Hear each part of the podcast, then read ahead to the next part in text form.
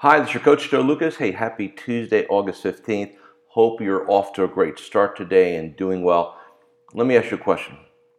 What do you do when you get rejected? What do you do when you get a no? So when a prospect comes to you, I don't care if you're doing workshops, they're referred to you, a center of influence brought them in, you're doing internet marketing, Facebook ads, whatever, cold calling, right, if we're still up to that. And you sit down, and you go through your meeting process, right? You know you can really help them. They know you really can help them, and yet you get to know why. What happened there? The biggest threat, if you will, the biggest obstacle we all face on influencing somebody to take action with us, right? Because it's in their best interest to do so. What causes a person not to make that happen? Fear. F-E-A-R. When you think about what stops somebody from saying yes to your recommendations, saying yes to a relationship with you, it's very rarely is it intellectually driven. It's emotionally driven first. So fear. Fear of change.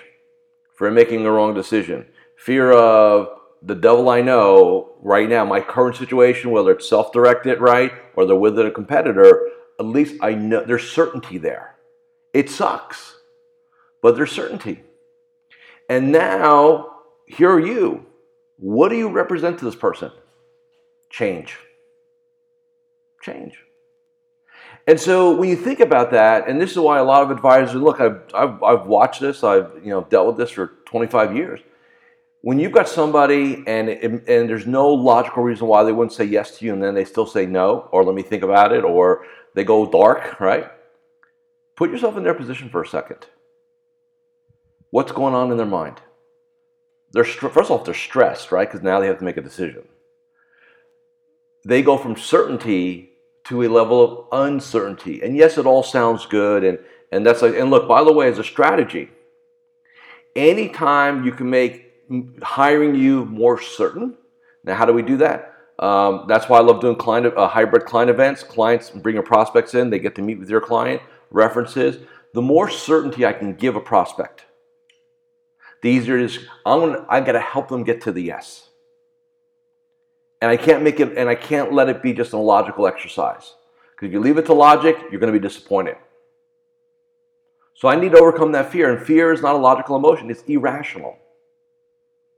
And another pie chart, another update on the Money Guide Pro plan, even cutting your fees, usually is not going to overcome that because, again, you're thinking rationally in an irrational scenario. The more certainty, the better. That's number one, okay? Got to do that.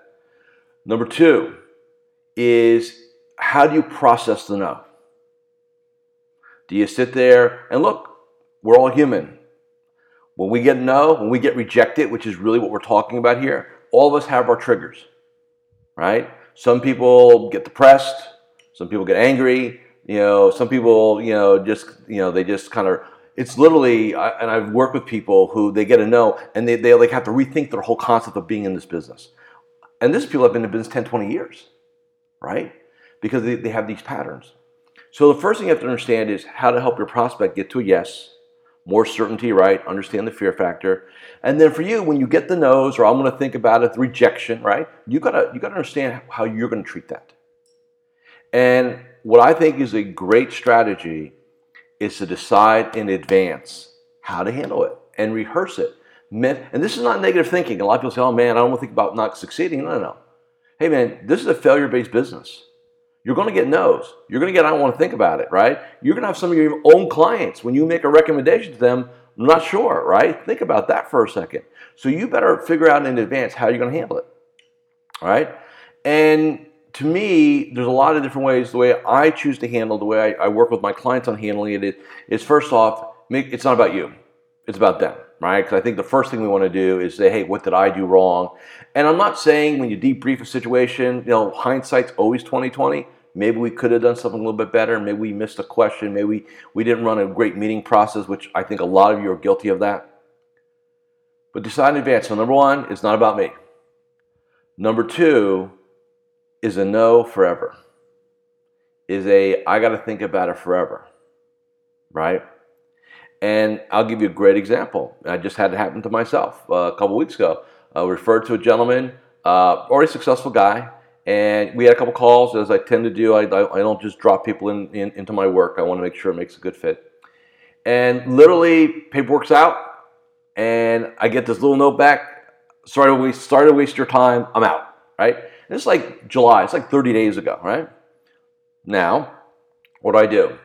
First off, in situations like that, I tend to let things sit for a while, because I find that if you got to sell somebody on working with you, man, you know, first off, it's going to be uncomfortable. Number two is you may not be a fan. I think you need to have some time to let people kind of just do their thing, right?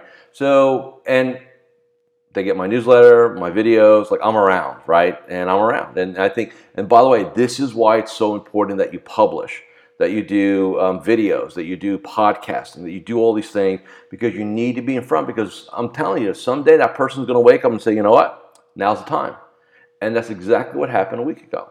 I got this email out of the blue. Hey, I'm ready. Send me the paperwork back, right? Boom, we're in, right? Why? And he said so. My message a couple of weeks ago when I was on the beach, for those of you who've been following me, he's like, man, you're talking to me, and I need to hook up with you. So great. Right? Never give up. Unless they tell you to go jump somewhere or they talk bad about your mama, they're still viable to you. I don't care. Remember this one rule, and one of my mentors gave me this rule, I never forgot it. People are always reevaluating their situations and their options. Always. Whether it's consciously or subconsciously. So don't write them off. The reason why advisors write off prospects that say no to them is their ego. Like, oh, you hurt me, so now I'm going to go hurt you back. And how I'm going to hurt you back? I'm going to take you off my email list. I'm going to delete you out of my CRM, right? We get this emotional response to the rejection.